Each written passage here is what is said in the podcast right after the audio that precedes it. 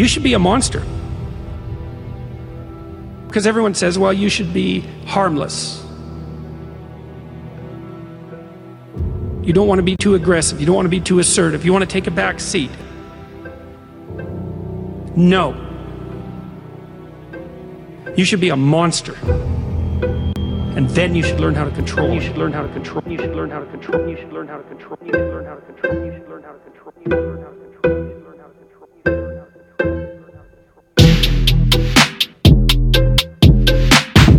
You should be a monster.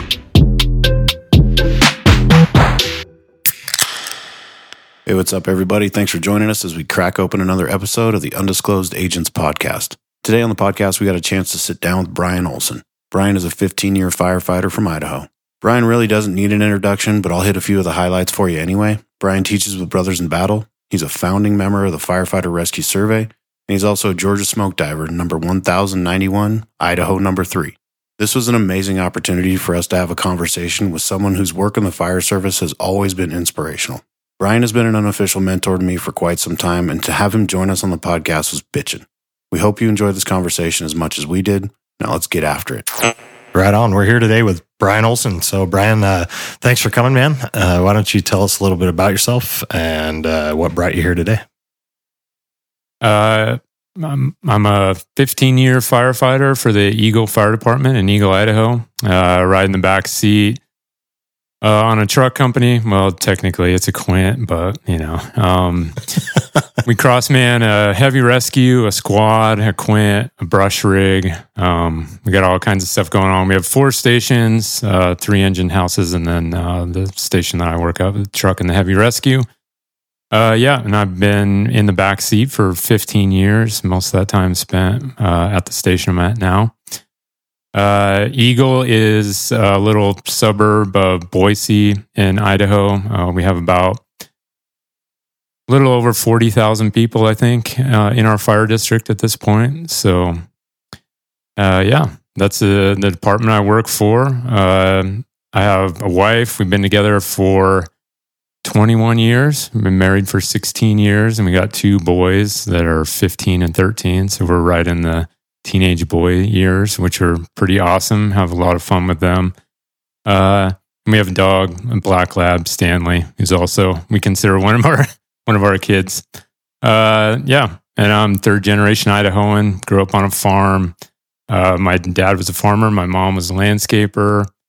Lots of time spent outside working with my hands, you know, just being outside, being in the dirt, that kind of thing. So the fire service ended up being a good fit. I wanted to be a professional baseball player. That's what I spent the first 20 years of my life. Well, from 5 to 25, that's about all I cared about was playing baseball. And then that fell through because it ended up not being good enough.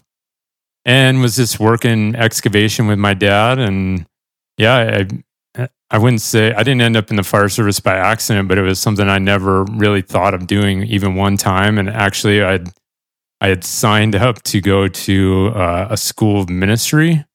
And that's when, God just kind of told me, you're going to be a firefighter. And I was like, what?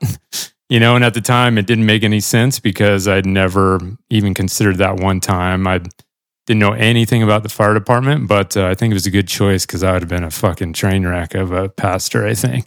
I swear a little too much. I would have had to have a very special congregation, I think. And I think I ended up with it, which is, other firefighters. But that's kind of how I ended up in the fire service and started volunteering at Eagle.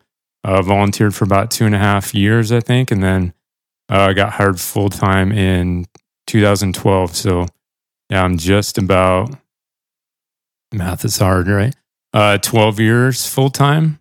Yeah. In next March. So right on. Do you guys still have volunteers? No, we don't actually. We, I think 5 or 6 years ago, we went to just a full-time fire department, and it has its pluses and minuses. I kind of liked having volunteers because that meant there was always people that were wanting to train and, people trying to become firefighters full time. So it kept the training culture really healthy when we had volunteers, because you would have somebody show up, to be the 4th or the 5th on the truck at night, and they had stuff in a task bed that needed to be done, so we would make that happen.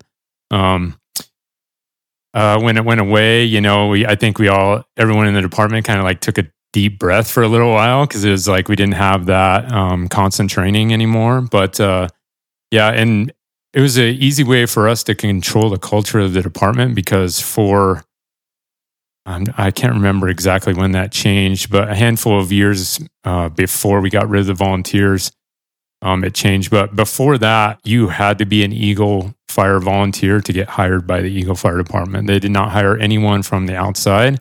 And so you basically had a 2 or 3 year interview for every person that got hired there, right? Or even more in some cases. So there wasn't, you knew who you were hiring. Sure. So, which was a very easy way to control the culture a little bit of like, yeah, there wasn't a lot of surprises of like, you know, somebody from the outside that you didn't really know. So that, I mean, to me, that was kind of a positive, but we've been very lucky since then. And the people that we have hired from the outside have all been, you know, pretty stellar. So yeah, no longer a combination department. We have 17 people on every day if everyone's at work, 4-person staffing across the board if everyone's there, which is rare, but minimum 4 on the truck and minimum 3 on the engine companies. Nice. Do you guys have a minimum staffing clause? Like in your contract, like we have to have a certain number of firefighters on per day. Yeah, I mean, we would have to have, what would it be? 13 people a day if we were at the minimum 4, 3, 3, 3, 3, 3, and 3. Yeah, that sounds right to me. Yeah. Yeah. So that's usually our minimum. Every, you know, once in a great while, some really unforeseen circumstance, we might end up with 3 on the truck, but if it happens once a year, you know, pretty rare. It's very rare. We don't have a lot of forced overtime at all. I've never been forced to work overtime before in 15 years or 12 years full time. So that really doesn't happen. You just made a lot of guys cry in Northern Nevada. Yeah. Yeah. That's the name of the game out here, baby. Yeah. Well, Brian, when we talk to everybody that's coming on the podcast, they usually try and get a list of things that they want to talk about, some topics that would be, you know, passionate to them to get some stuff out of them. You sent me a really awesome list and I'm excited to dive into it. Most of the time, not most of the time, but a lot of the time on this podcast, we end up talking about more of the leadership stuff and kind of from that angle. But you sent me a lot of like task level stuff, which I really want to get into. And the first thing you sent me, you just put training. So we've been talking a little bit about it, but let's get into that. What did you want to talk about when you wrote down training? Yeah, that's because I don't know much about leadership. All I know about leadership is the only way to lead people is by example. Sounds like thank you for coming to my TED Talk. Yeah, you got it. You know, so yeah, training is definitely my passion in the fire service, specifically search, forcible entry, truck work in general. And yeah, part of that is just, you know, I didn't like coming up in my fire service career. You know, it's like every fire department I've been around, there are people that are really into training and there's some who aren't. Same with crews. And so I spent a pretty significant amount of time in the bay by myself, just working on skills. And that's not all just because my crew necessarily didn't want to be out there, but I started doing that when I was a kid playing baseball.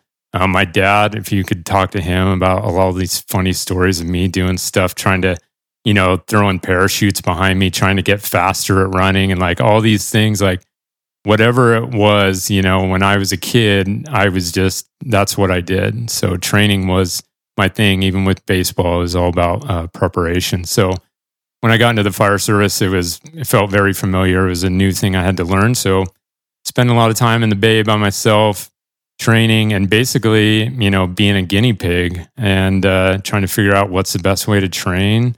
And trying to learn all this stuff. So I have a lot of ideas about training and like where we fall short in the fire service, what we're good at in the fire service.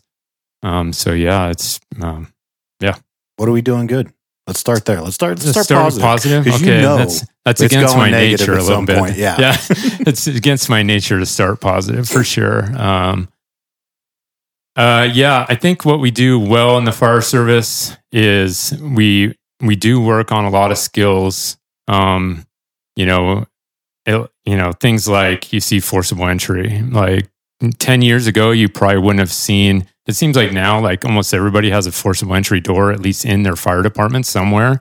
And so we've made these strides on skills like that, or like, in a lot of cases, masking up. I mean, things that I think social media has a lot to do with. People see a video on social media and it's a skill. It's throwing a 35 by yourself or forcing a door or whatever. And we kind of, that seems to have grown across the fire service, at least what you can see from the outside or traveling around. So I feel like we do an okay job with that. But a lot of that is left up to, do you have the props or not? Do you have people who have that experience or not? Yeah, we're okay at that, I guess. I'm turning it negative already, dude. We're okay at that. Okay, switch. Yeah. What's next? What were we not doing right? I see you chomping at the bit. So where I think we fall short in the fire services, and this is just through my own experience of realizing where I have fallen short on scenes, is we don't necessarily train those skills up to the level of stress that we see on the actual fire ground, and so. Yeah, we can maybe throw the ladder, and bare pavement against the training tower or whatever. But when you get on scene and there's fences and trees and, all these other things that are going on, all these other stressors around you, it's really hard to replicate that same ease of performing that skill that you do on the drill ground. So I think we fall short in. We mostly feel like we're pretty good at these skills, but we never really test them under stressful circumstances to know that, that actually is a skill that we have, and not just, I have nothing against pulling a hose line in an empty parking lot. Those reps are excellent, but at some point we have to grow beyond that and make it more challenging so it more replicates what we find on scene. So kind of a quality over quantity as far as the reps that we are doing with training. I feel like we miss out on a lot of multi-company training in the fire service, whether that's everyone getting together and doing, a fire and actually having 3 or 4 rigs on scene going through a drill, or just everybody getting the opportunity to do the same drill. Sometimes we fall short on that, I think. We miss opportunities for that. And sometimes it's because we're busy, but I feel like we got to set time aside to make those things happen if we want to get better, because you might have one company that is dialed in and training all the time, but if the one, 2 miles down the road is on the other side of the planet of that, well, when you show up on scene, it's not going to be congruent like we want it to be. So, what else? What else are we falling short at? No, I hear you on that. You definitely don't want your first pressure test to be on a fire scene. Yeah. So just putting some clocks to things. We were talking earlier, we went out and had some breakfast, and we were talking about that. Just anything you can do to add that level of stress in your training, I think is crucial for you guys out there listening. Put a clock to it. Wake up in the middle of the night and do something. Yeah. That's something that we don't do in the fire service ever, that we actually talked to Chief Riley about a couple of weeks ago. One of the things that he said is like, go out in your district, your first due at 11:30 at night, because every building's parking lot looks different at 11:30 at night. Right. So I think that's something that we need to get better at, is not just training, in 10 o'clock in the morning when the weather's nice out. Yeah, absolutely. We do a pretty good job of that at my department. When you get those acquired structures that are sometimes hard to get a hold of, or even if we don't have really a training ground at my department. So, we got to have those acquired structures for that training. And those night drills, they change everything. Like, where are you going to throw the ladder to get to the roof? It just looks different, like you're saying, at night. Yeah, spooky. Yeah, yeah. Scary. Yeah. Stop screaming. I'm scared too. And that's my favorite fire service sticker. But also just as far as stress goes, like not only putting a time to something, but stress is such an individual thing of what stresses people out. Sometimes it's being in that testing environment and getting timed. Sometimes if someone is not in the greatest physical shape, and you ask them to do 10 burpees and then do something fireground related, yeah, if you're in shape, maybe that doesn't stress you out very much. But if you're not, you're going to feel like you're dying. You know, if you've never done a burpee before and then you put your gear on and do that. So those things that we can add as stress can be different for each person. I mean, you can do even something that is not skill or task level related. Like imagine if you walked into your station and you're a company officer and you know, right after lunch, maybe when everyone's getting ready to take a nap, you go up to the firefighter and say, hey, you got 45 minutes to put on a half-hour class on standpipes to everybody. The stress level for that person is probably going to go through the roof because, you know, the number one fear of most people is public speaking. So, like, just little things like that or in your captain's promotional process, same thing. They show up to do an interview and you go, hey, you got half an hour to prepare a 15-minute class for this interview panel on whatever topic it is. And that's going to, for a lot of people, that'll make them stressed. So we have to, you know, inoculate ourselves to stress. And the only way to do that is to practice it. And it goes across all parts of your life too. I mean, if you start doing this stress inoculation training, it's going to help you in your family life. It's going to help you, you know, in your life away from the fire department as much as it will on scene because you'll just be able to handle that stress better. It's not going to, you know, jump out of nowhere and bite you. It's like, oh yeah, I've been here before. I practiced this. I know how to get my breathing under control and all those types of things. So, yeah, even hearing the word burpee makes me stressed out. Yeah. So. Well, check it out. I'm going to tie this into jiu-jitsu again for all the listeners out there. Gotcha again. Okay. It's one of those things I always talk about with jiu-jitsu, right? I practice stress inoculation on quite a regular basis, not in my gear and not pulling hose or whatever the case may be, but I've been in a tight spot. I've had some pretty dire consequences on the line and had to use my brain to get out of them, not just my brawn. Yeah. But so I think that was that's a good habit to be in, is have something in your life. You know that you like to hit the river and be rafting. I'm sure you've been in some hairy situations, as fun as it is, but I'm sure you've seen some hairy stuff doing that, which makes you have to think on your feet in a stressful situation, right? So you're just keeping that, like you said, in your life in different facets. Yeah. I mean, my limited experience with jiu-jitsu, it's very stressful to get choked out on a daily basis. So that's what my experience was like.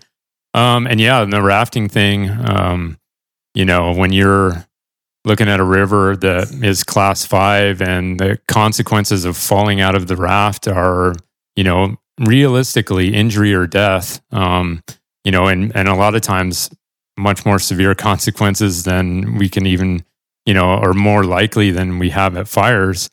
Yeah, it's a stress training. And you go through all those same principles of getting, you know, your arousal under control and keeping yourself mellow and using breathing techniques, at least as I'm doing, praying, you know, whether you are someone who likes to pray or you meditate or whatever, all that mental rehearsal and stuff that goes into that. The thing I really enjoy about whitewater in particular is I can go do that whenever I want.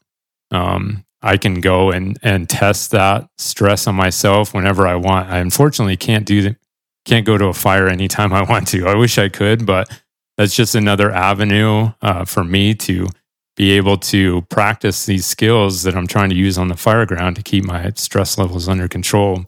Because again, if the skill doesn't hold up under pressure, it's not really a skill that you have. It only matters when you're in the stressful environment. Yeah, I feel like that it's so underrated, or at least maybe not as well understood for guys that everything doesn't have to be fire service related, right? Everything doesn't have to be on the training ground throwing ladders. That's the only way you get better at any of this stuff. Having something in your life that's difficult will help you get better at all of this stuff. Yeah, get married.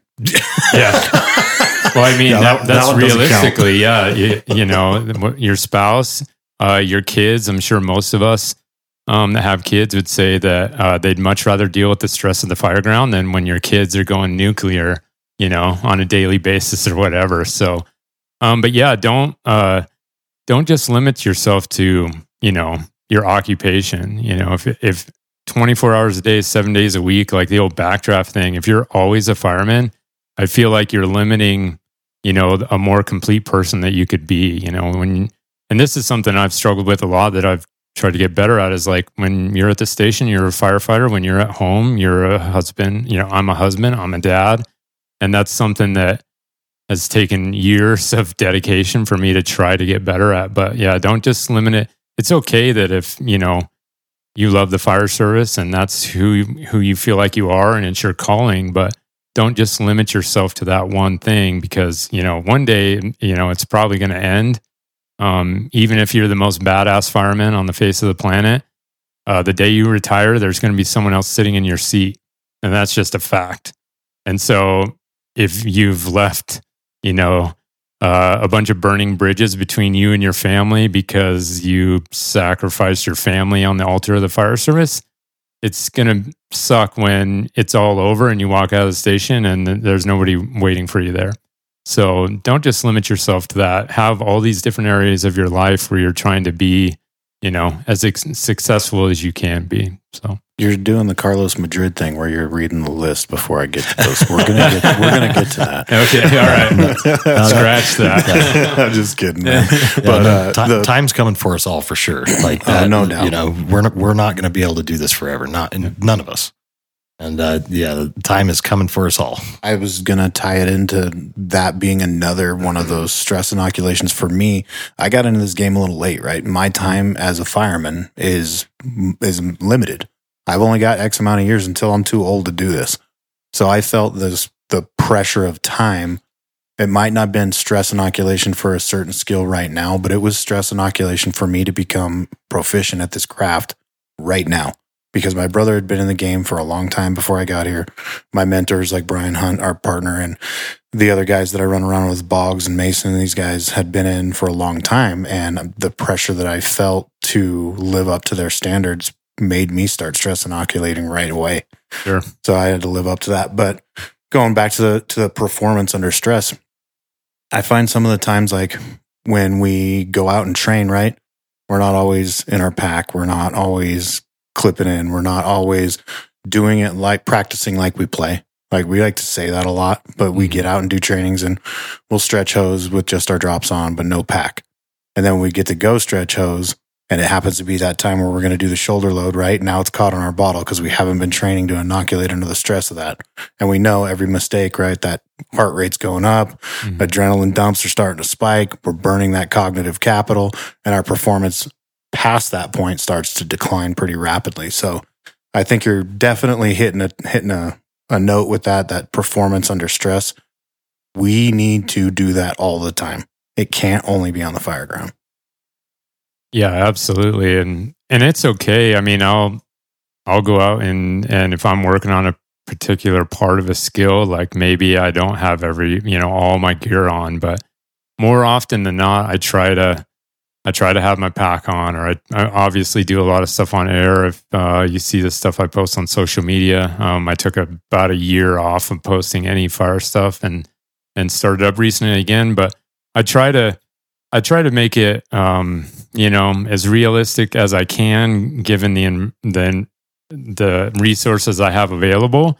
But the other part of that is just trying to avoid training scars. You know, and if you're not wearing that gear and stuff like that, like, and every time you go out to practice throwing ladders, you're not wearing your pack. Well, the first time you have to go to a fire and throw that ladder and your mask is swinging around and it gets caught between the rungs or whatever, like those are things that you probably could have helped mitigate beforehand if you would have been training with all your stuff on versus, you know, it's like, oh, we're going to throw ladders. Yeah, maybe you put your bunker coat on and your helmet and gloves and that's it. There's all these little habits that we build that we have to be very intentional with when we're doing those skills to make sure we don't end up with these weird training scars that show up at very inappropriate times on the fire ground. The biggest one that I see, excuse me, is guys masking up. Like, we build the worst training scars for people coming out of academies. Put your gear on the ground in front of you, fold it up, put it all on from that one position. And then it's like, well, now go throw a ladder on a fire scene. Now mask up before you climb the ladder. It's like, you'll see guys taking their stuff off and setting it on the ground and shit like that, you know.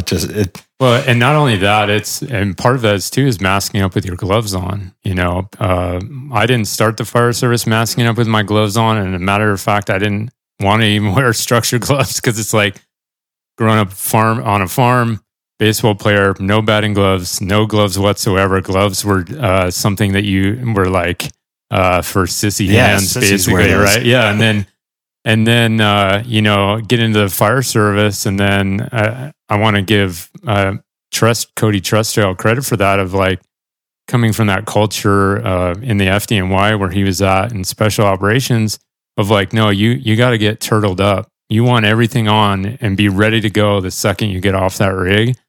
And so I had to learn how to mask up with gloves on, and it wasn't easy at first, but realistically, you know, I think, you know, a lot of people are just, you know, not scared, but just, you know, they don't want to go through the training to do it. But like in reality, like you spend one day on it, you can get proficient enough to at least be able to do it not under stress, right? You can get the steps down, and then you continue to train on it.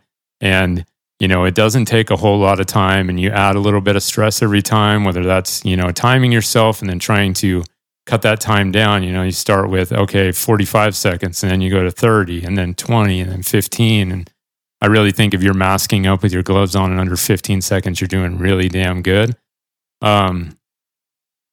You can get that figured out in, you know, a handful of tours, right? If you do it the right way. And what's funny to me is people would be like, they don't want to mask up with their gloves on, and then they're going to get off the rig, and then they go to the front door. Well, I've never seen anyone stop at the front door and put their gloves on and then force the door. I don't think that's ever happened.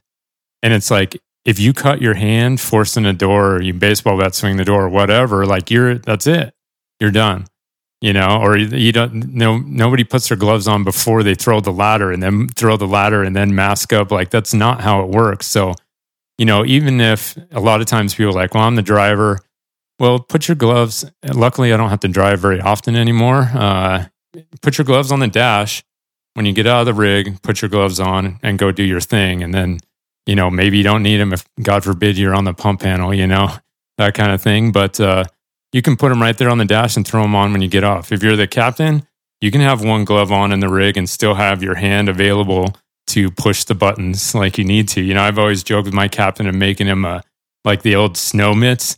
Make him a one finger, you know, flap the top of the finger over so he can still push the buttons, then flap it back over and then go do his thing. But it's like, yeah, if you're not going to, you don't want to have something as silly as not wearing a glove and forcing a door and cutting your hand. Or, I mean, I've taught, I don't know how many forcible entry classes. You always see somebody cut their hand, smash their hand or whatever. And it's like, you know, if you got your gloves on, you know, you don't have to worry about it. So you're ready to go. All you got to do is mask up and you can go inside. And I'll tell you right now, the slowest part of everybody's mask up, of everybody's system, the slowest part is putting on your gloves. Everyone seems to get hung up on putting their gloves on. Yeah, nothing gives you a time advantage on the fire ground of getting in the front door in front of somebody else, like being good at masking up.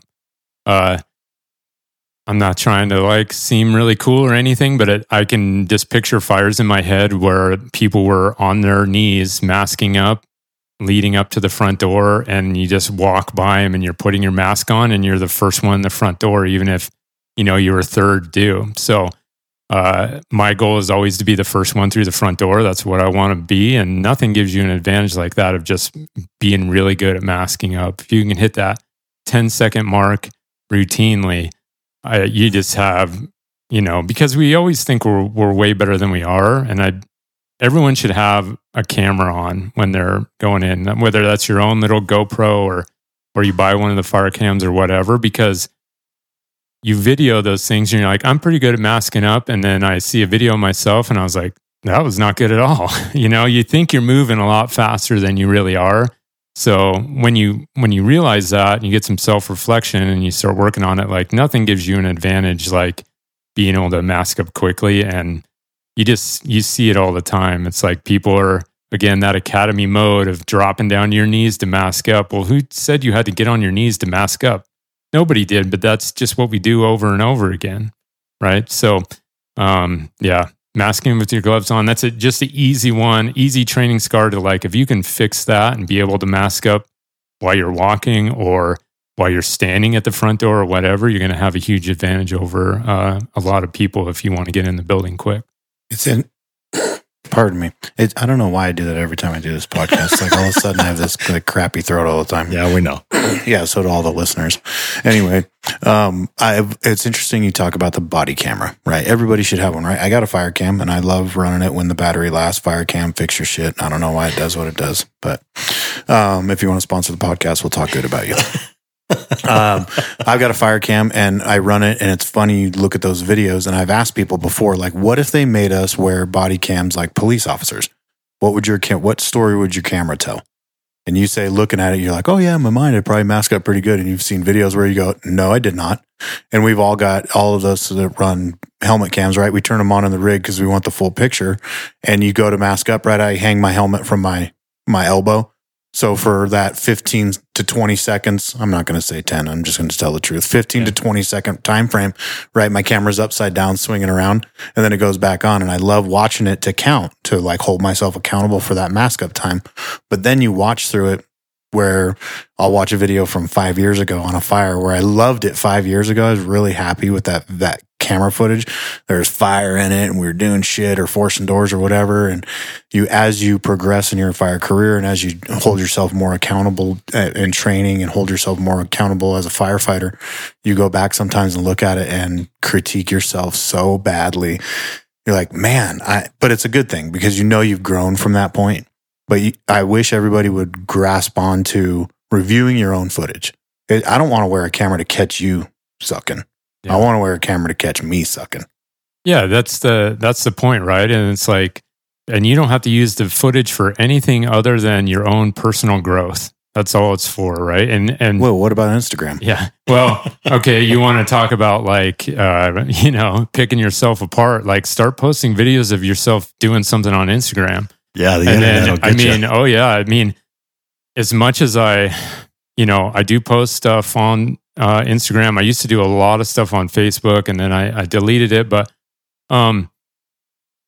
that made me a better firefighter because the number of reps that it takes to get something that I would put out there for everyone to ridicule is fairly high, right? So it's like this thing of like, oh shit, man, I got to fucking do it again because I screwed this part up, you know? And yeah, there is value in showing when you mess up, but like, I really hate the trolls, and so it's just like, yeah, I'm going to do it again, and I'm going to get it perfect. And if it takes me two more times to get it perfect, I'm going to get it perfect because those are good reps for me, and it's making me better. And then, yeah, you put it out there and just wait for the wolves to show up. You know, most of the time it's stupid shit that they're saying anyway, so there's no point in even going back and forth with them.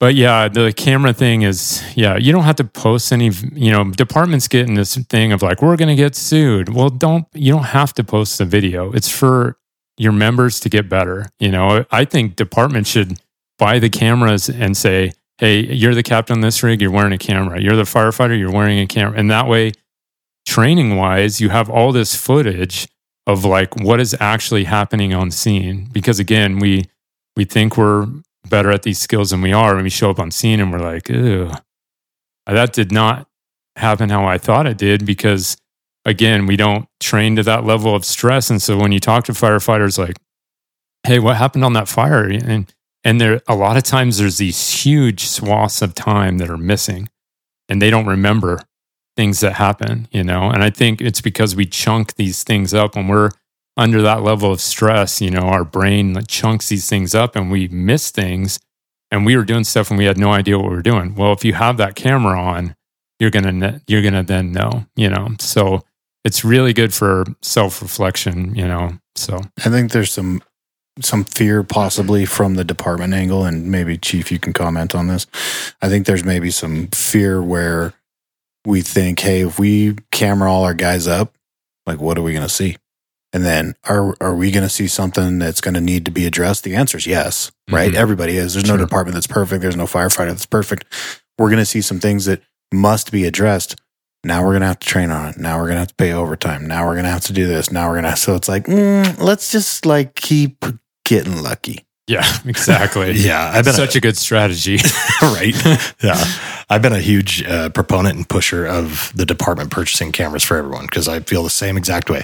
Every single riding position should have a helmet cam on every, at least every working call, not just fires, but like actual, you know, any kind of multi company call that we go on, because for the training aspect of it. And the argument I've always heard from the administrative side is, well, that's all discoverable evidence now. So if there's something that happens, and it's like, so we're not out here breaking the law. Like, people are trying to do the right thing. Yeah. Like, if we are, we should get caught for it. Yeah, exactly. Yeah. If it was something that terrible, then like, I would hope that we had the evidence of it. Yeah.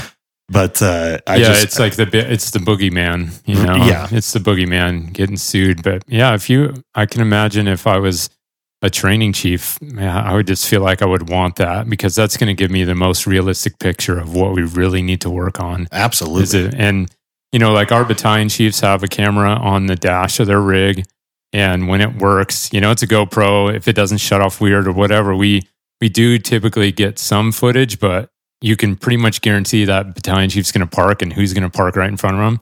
The ladder truck, you know? Yeah. And so it's like, oh, that's a cool view of the side of the truck for 20 minutes. But yeah, we got to have that footage on the interior too. You know, it's just extremely invaluable. So... yeah, I talk about it all the time with guys. That if the department's not going to buy it for you, you should definitely invest in yourself and just have that. It'll just help you in your career. Yeah, GoPros aren't that expensive. Yeah, and even if you're not going to do it on calls, like video yourself training, you know, and you don't have to post it. Like, whatever, social media is dumb. Don't post it. But it's like game tape. You know, like, for sure. So many firefighters are in love with football, right? Like, or sports in general. It's like, do you really think those guys aren't watching video of themselves do the skills that they're paid to do? Like, why aren't we doing the same thing? Because you watch that video and you're like, that door force went good. And then you realize, I didn't even have my hand on the forks. Like, I wasn't even using the full leverage of the tool. Like, that's a little thing that makes a huge difference. And I didn't catch it because I can't have an out-of-body experience, you know, if I'm out there forcing doors by myself and pick that up. So like, yeah, just video yourself, and, you know, you don't have to do it all the time, but every once in a while, like, check in and be like, oh yeah, I'm in a good spot throwing the ladder or whatever it is. So yeah, I couldn't agree more. The more our jiu-jitsu coach talks about it too, like, I believe John Danaher is the one that famously said it, but you want to get better at anything, film yourself doing it. You'll be able to see every tiny mistake that you make, and then you'll be able to address them and fix it. I agree 100%. This is a great lead into one of the other topics you sent me. You sent me search/forcible entry. I think anybody who has followed you or is into what you're doing understands that those are two of your big passions, two of the things that definitely for me, when I was, you know, following you before we knew each other and met each other, you'd always been one of my kind of unofficial fire service mentors, and the search stuff was really big. And then the forcible entry stuff was really big with you. So tell me how that became a big focus point for you. Talk about that. So with the forcible entry, it was, not to go too deep into storyland here, but I think I had maybe like a year or so of volunteer time on, and, me and my buddy, Ben Moores, who, if you follow me, we raft together all the time. We went to this forcible entry class in Seattle, and we left. We drove all night long. We slept in the car on the street out in front of the training center, and then went and did this 10-hour class and drove all the way all night home to get home because we had to work the next day. But at that class, one thing they had that I'd never used before was door props. So when I got taught forcible entry, it was like, here's the IFSTA chapter in the book and good luck. With the guy pushing the forks wrong way. Sure. They've fixed it now. In edition 7, they fixed it. Sweet. All is saved. Yes. Forcible entry is good. That's all good. Check now. It off the list. Way to be IFSTA.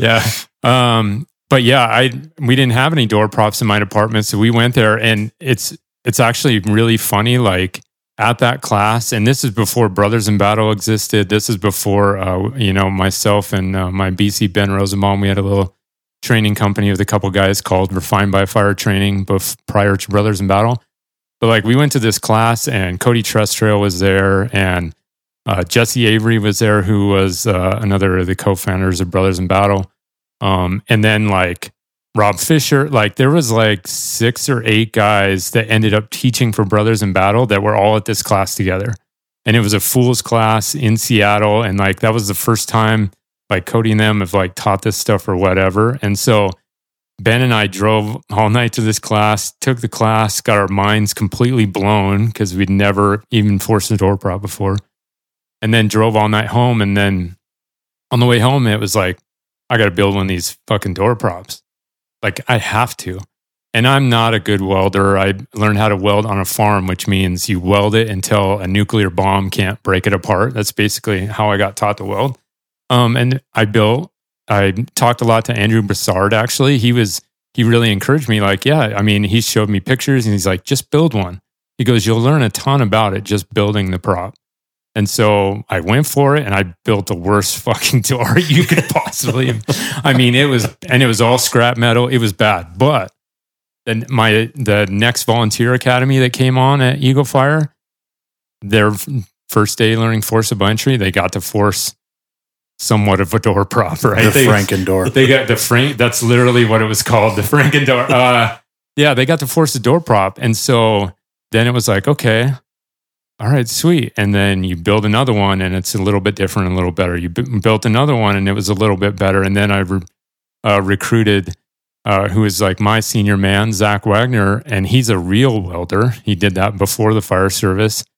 And then we built one together, and then we landed on this one design that, you know, we've built and sold like, I think 20-something of these doors now.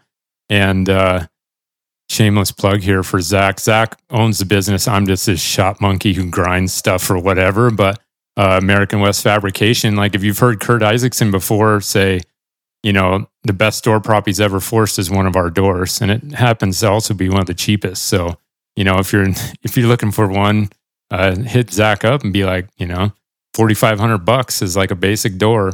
You know, and most people who have bought one, it's probably easily twice that for most door props. So, anyway, but like that was an awesome experience because not only was I able to learn more about forcible entry, but just diving into it and building a prop, the department is going to get better now too, because the people who came on before me, they also, guess what, didn't get to force any door props either. It was all whatever happened on scene, which we know with no props whatsoever probably wasn't great.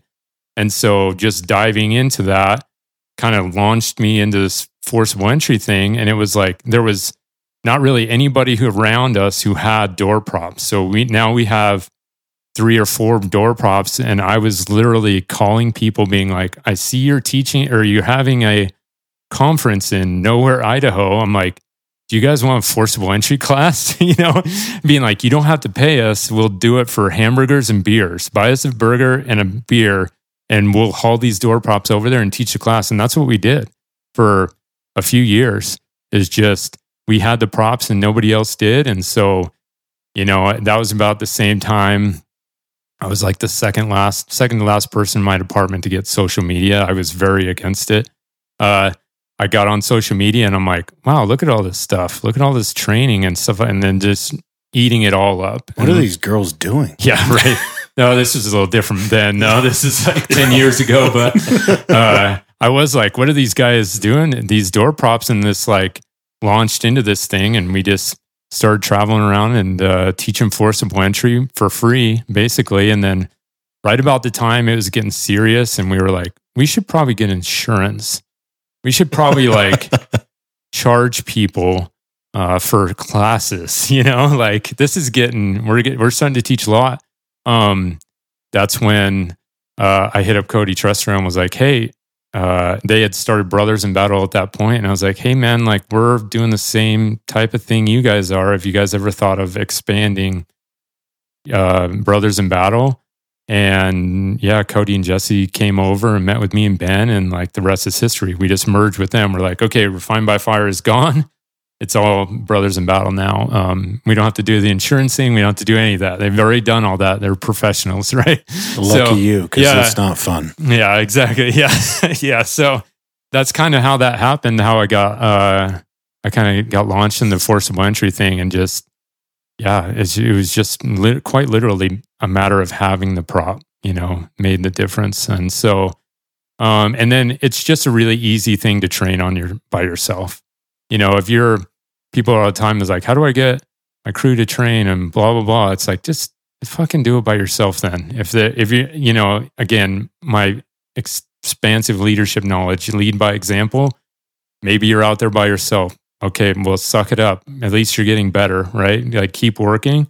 Forcible entry is easy because then you can add in all these little elements. You can be like, okay, I've been forcing the door a bunch. Well, now I'm going to mask up and force the door. Now I'm going to force the door and I'm going to grab a Vic 20 feet behind it. It's like you can build off this one skill that you don't have to, hopefully no one has to ask permission to force the door at their station, but like, you know, hopefully, but like you can go out there in the bay and you can hammer on that thing for hours if you want, buy the wood yourself at Home Depot or whatever it takes to practice that skill. So that's kind of where my love of forcible entry came from, is like building the props and going through that whole experience of building them and teaching with guys, and then just hours and hours and hours spent. I still do it all the time, right? You go out there and you mess with the door and you learn something new and you try something new, and so that's where the forcible entry side came from. I was laughing because we have a great friend, Battalion Chief Riser out in Story County. He just bought 2 doors for his guys. And he told them, you know, you don't ever have to ask permission to use these doors. I need to come to you guys and say, hey, dude, we're spending too much money on wood. Yeah, like that's awesome. That's his goal, you know, and it was really cool to hear that from him. But going back to prop doors, a lot of the times with guys on prop, they're like, it's prop doors. These don't function like real doors, and it doesn't feel like a real door. And we've all forced real doors, and we've all forced a ton of different types of prop doors. And there are some that feel a little better than others as far as like reality-based stuff. But reps are reps are reps, right?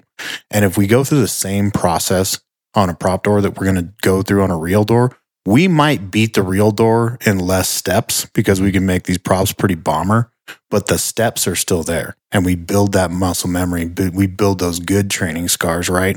So when we get into that stress situation on a different style door or a real door, it's still going to force. Yeah, you know what I mean? You don't just donkey kick it, you know, or start bashing it with the, like a battering ram with the halogen bar. And yeah, and part of that too is just we know the props, even really good door props, are not exactly the same as doors. Usually they're harder, but like you just have to pay attention to, like, I tell like our new recruits all the time, I'm like, you're gonna gap a lot on this door prop. Just know that like real doors, you're probably not going to gap as much as you do on a prop, because it's not a 1/2 inch thick piece of steel on the stop on a regular residential door. It's a, you know, a flimsy piece of wood or whatever. So you might get one gap or 2 gaps, but then you might just tear it off, or the ads is going to be chewing into it. So don't get in this habit of like, it's the door prop and you don't want to progress in your force because you didn't hear the wood crack. And so they'll gap the door 18 times, you know, and it's like, that's not what's going to happen. So like, give it a gap. If some wood breaks, cool. If it doesn't, cool. And then drive those forks in, right? Because before gap set force, and I feel like, Captain Moores from the FDNY really kind of brought that to light for most people, is, you know, you just put the forks against the door and you drive them in and you force it. You know, there wasn't a whole lot of gapping with the ads going on, I don't think, in the early days of forcible entry. I could be wrong on that, but no, I can assure you there was not. Yeah, and so it's like, don't forget, like, don't get in love with this one process on the door prop, because if we know that it's different, well, let's talk about that, and then let's try to replicate that on the door prop. You're like, don't gap it 6 times and like all your full force into it, and because the wood isn't breaking, you're unwilling to change the technique you're using. Like, just know that, hey, give it one shot, maybe 2, and then get to work. So yeah, we got a 2 strikes and you're out rule. Nice. Yeah, whenever we teach forcible entry, it's you start with a 1-and-1 count. So you get, oh, that's awesome. Yeah, you get 2 strikes and you're out. Yeah, I like that. No plan A harder. I'm going to steal that from you guys. Yeah, so absolutely. We always talk about everybody wants that 3 to 6 gap, right? They want to go 3 o'clock to 6 o'clock, baby, or whatever. You know, they want to go 9 to midnight, depending on where they're going with that tool. That's not reality, right? Yeah. And another thing is we try and think of like catchy phrases that people can remember while they're training to help them out. But I say, and that makes it sound super cool. Yeah, yeah, super smart. Yeah, I'm like, all of it's great. Some of it's going to work. Yeah. When you gap, if you get it all, baby, you get 3 o'clock to 6 o'clock. Yeah, baby, we're going to get that. Mm-hmm. But if you get a little one, that's all you need, because all we need to do is get those forks to start working around that door or around that jam, depending on where our bevel's at. Yeah, absolutely. And the other thing that happens a lot on door props is that. Oh, shoot. I know where I was going with that, but I did it again, folks. I interrupted the guest. That's all right. No, you derailed him. No, the other thing that I try to, I'm back on track here. The other thing that I try to tell new people, especially too, is like, don't get surprised by the door opening. Yeah, be prepared to win. That's what we tell them all the time. You guys need a lot more T-shirts than you got. You got all these catchphrase stickers. Yeah, be prepared to win is what we always say. Incoming slaps. Everyone loves sticker, right? So don't be surprised by the door opening, because again, on the prop, a lot of times it's like, okay, we gap with the ads a couple times. We drive the forks in. If it's a tight door prop, you drive the forks in, bevel to the jam, you push it to the door, you wedge, you go through this whole process. Well, real door, you could try to drive the forks in once and the thing just pops open and then you're left standing there. You know, so you have to know that basically every single move you could do on the door might open it up, so don't get caught off guard, because it's like, you have this process that you practice all the time. Again, training scars, like, just know, like, that's not always how it goes. So be ready for that. And there are ways to set up the door to make those things happen. Like, one time you lock it harder and you got to go through like your whole gamut of 2 firefighter forcible entry. The next time you lock it really light and it opens on the gap, and you try to build in these things to make sure that you don't get stuck in this one thing of like, hey, let's put as much wood in this thing as we can every single time and make it hard as we can. Well, you're going to build bad habits. They're not necessarily bad habits, but you're going to build this training scar that when you go to the real door in the fireground and it opens with the ads and the gap, and then you're going to be standing there in the doorway and a Nosman's going to run you over, you know, when you should be in there like doing your live fire layout, right? So I had a great one. Well, it's not great, but it's a great example. At the time, it made me realize we had some training issues we needed to take care of. But I had bumped up to captain a few months back, and we had it was an EMS call, right? Shock, everybody's blown away. We had a EMS call for somebody down in the house that couldn't get up, couldn't get to the door. We get to the house, and they got it locked up like Fort Knox, right? Finally, all right, we could do some fire stuff on an EMS call. Told the fireman, go get the irons. Okay, they run over, get the irons. Sure enough, you know, they go through their progression. Boom, they get the forks in. It was a tight door. We had to use forks. Get the forks in. He barely pushes it. Door flies open, because they fly open a lot farther on real doors than they do on prop doors. And he lets the bar go. And the Halligan goes sailing into the house about 10 feet. Ping, bing, bing. And this is for a down person. Yeah. I was like, thank you, Lord. They weren't laying right there. But I mean, it shocked him so much. He let go of the bar and threw it into the house. Mm-hmm. Like, dude, we went through all this training, right? And we go through all this stuff on forcible entry. What's the goal? Like the most basic goal of forcible entry, open the door. Yeah. And then when it opens, guys are mind blown. Yeah. Like, holy shit, that worked. Yeah. This is black magic. Yeah, that's those sneaky training scars, right? Because that obviously never happened to him on the door prop, right? Because he'd never experienced it before. That right. Forcible entry because it catches that wood or it slowly opens, or it's a metal door that weighs 1,000 pounds and barely swings. You know, and we just, that's why, you know, we say the same thing you do, be prepared to win. Yeah. And you gotta, it's just so funny because you gotta be so intentional with those little things. It's like, you know, one time, don't even put wood in the door. Like you're like, okay, I'll set it up for you, you know, and then they go to force it. And I almost guarantee if you've been hitting some reps good, they're going to gap that thing and the thing's going to fly over open and they're just going to stand there. Mm-hmm. And they're be like, you didn't even lock it. Well, some doors are open. It's the same thing. Like the whole try before you pry, you know, we call it Brothers in Battle. We do the toe and shoulder, right? So you try the doorknob, toe into the door, shoulder into it. Like every once in a while, don't lock it. So it actually opens when they do that. You know, again, so you don't get caught off guard with that little training scar there. Yeah, one of the things we teach in class too for folks out there listening, if you're a fireman and you walk up and you try that door and it opens, just reach in and lock it and then close it again. That, you know, tell your captain, hey, it's locked up tight. I say that all the time too. Like look around and be like, all right, I'm a baseball bat swing. You know, I don't get to do it enough not to do that. Yeah, you know? Right. So never waste it, right? So yeah, that's the forcible entry side is start building the props and the training, you know, kind of naturally, organically happened, and then became a part of Brothers in Battle, and that changed the trajectory of my fire service career undoubtedly because there's so many, you know, outstanding people and outstanding firemen in that group. It made a big difference. On the search side, that was, I wouldn't say it was forced, but we used to do a thing in my department called the Quad County Truck Academy. And at the time, you know, we had some instructors, great firemen from Southern California, from San Bernardino County, which I don't know if that's actually Southern, but, and then Riverside City, helping us. So we had these like 5 guys that we had kind of handpicked to come up and help us with this class. And then we wanted to get mentored by them. So then we could kind of take over or co-instruct with them. And so when they were, my now battalion chief, Ben Rosemon, is obviously a big mentor of mine and a fellow Brothers in Battle guy. They're divvying out these things of like, okay, this, you're going to do vertical vent, you're going to do forcible entry. And he told me, he's like, and you're going to do search. And I was like, what? I don't want to do search.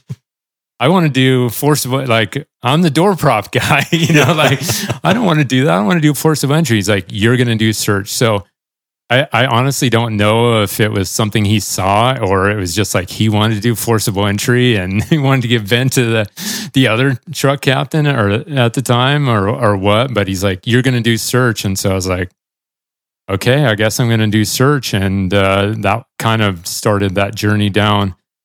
Okay, I guess I got to learn everything I can do about search. And I'm like most people, and this is not to talk bad about the people in my department, I think, you know, we're a product of the training environment we grow up in. And my, you know, probably first year or so, at least, of search drills was like, okay, we're going to do a search drill. And you go, okay, we're going to put your hood over your face mask. That's a requirement, right? Got to put the hood over your face mask. Oh, yeah. You're going to be up in the mezzanine. We're going to fill it full of crap and wires and all kinds of stuff. You're actually going to be searching for a downed firefighter, not an actual victim. And we're going to blare Metallica music. We might turn your bottle off while you're searching. And it's just like, oh, okay, search means you're going to die, basically. You're not going to save anyone. You can't even save yourself, you know? It's like, that's what the beginning of my search journey felt like. And I mean, I'm still battling training scars from that because... like the probably the worst training scar that I've had to overcome is closing my eyes on real incidents. And the reason why I closed my eyes in real incidents, this kept happening to me. And I was like, why the fuck am I like searching in this house and there's smoke? And then it's like, I'm waking up from a dream and I'm like, oh, my eyes are open. I can actually kind of see. And it was because you put your hood over your face mask, you close your eyes. Like, unless you're completely insane, I guess, you just stare at the clear plastic. Like, everyone just closes their eyes and starts doing the you know, feeling around thing. And so you do that. And this is what's funny about training scars. The more you train, the deeper those scars get. Is like, I'm doing stuff all the time with that hood over my mask, and I'm going to actual incidents and closing my eyes while doing searches, which is not great, you know? No, I think you should use your eyeballs if you can. I'm still waiting for someone to tell me that there's a time when you should close your eyes. When you're super scared. When you're about to die, I guess. You know, on fire attack from time to time. Close them up. You could listen. Yeah, maybe listen for a little crack and enhance your other senses. Close your eyes to listen. But it's like when you're driving in the car and you're trying to really pay attention and look, you turn the radio down. Yeah, because that has something to do with it. Because you can't see if you can hear. Yeah. They're mutually exclusive for sure. But yeah, so that... If your brain's as small as mine, they are sometimes. Yeah, so I kept finding myself with my eyes closed. And so it was like, that was a search training scar that I've had to overcome. And the way that I've tried to do that is like, live fire layout's a perfect example. I'm going to do this to somebody at the Tactics on Tap tonight just to see if they have this training scar. But like, what I'll do now is I go to do a live fire layout and you're doing a bunch of reps, and then, you know, somebody gets done and I'll be like, hey, what did you see? Like, what did I see? Like, you're just in the bay, right? And you're like, what did you see? And they'll be like, you know, whatever. I saw smoke, or I saw the ground. And it's like, what I want them to say is like, no, I saw a door. I saw a hose rack. I mean, I want them to say the actual things that they saw. And that's what I do for myself is like, I would force the door, do my live fire layout, and then turn around and like with a piece of chalk, write down what did I see?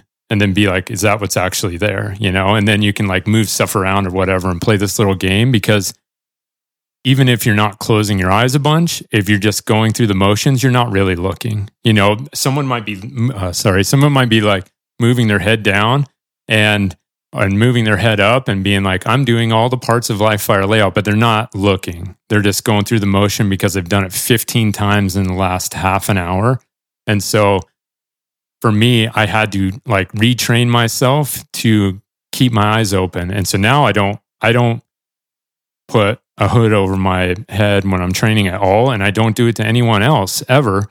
If I want it to be bad visibility, I'll grab the smoke machine and use the smoke machine. I don't want to give that scar to anybody else. And I know that it takes more work and maybe not everyone has that, but I feel like the ability to use your eyes is better than learning how to do whatever when you're blacked out, because it's like, the times in structure fires where it's truly zero visibility, I feel like that percentage is pretty low, even though I'm not the most experienced guy, but I feel like that percentage is low. So even if you have that several inches of visibility down low, like I want to be able to maximize that, but I can't do that if my eyes are closed. So we were getting off track there with like, that's where my search training started, is like, yeah, it's scary. You're going to die. I'm going to have my eyes closed. And then I had to try to progress out of that. And what's funny is you train like at the time in the volunteer academy, you know, we'd train like that for search. And then I went to my first structure fire and we got assigned to search. And the guy I was with just took off. And I was like, hey, you know, I'm just like following him around. Like, aren't we supposed to be holding on to each other? You know, don't lose your buddy type of thing. And that's not what happened at all, but that's what we got trained to do. Like I can literally remember holding pant legs in my training for search. That's literally how I got taught 15 years ago. And that first structure fire, the dude was gone. And I was just like, well, that's fucking different. Yeah. Like, mayday. Yeah. If I would have known how to call one, so it's like, yeah, it was, you know, and obviously it gets better when you learn like, oh, that's what it's really like. Okay, well, then your first question is, well, why don't we train like that in the academy? If that's what we're really doing, why are we teaching this other way? And of course, that's tied up in all kinds of certs and yeah, things that I don't want to get mad about. Yeah, there's a PowerPoint. Yeah. It shows them going in and out of the rooms. Yeah, I mean, luckily we don't do that anymore. We have our own standards and stuff, so we don't have to deal with that at all. And I encourage other people to do the same, but... yeah, it's like overcoming all these little things to figure out, okay, what does a real search actually look like? And then, yeah, just diving headlong into that. And Brothers in Battle had a huge influence on that with me.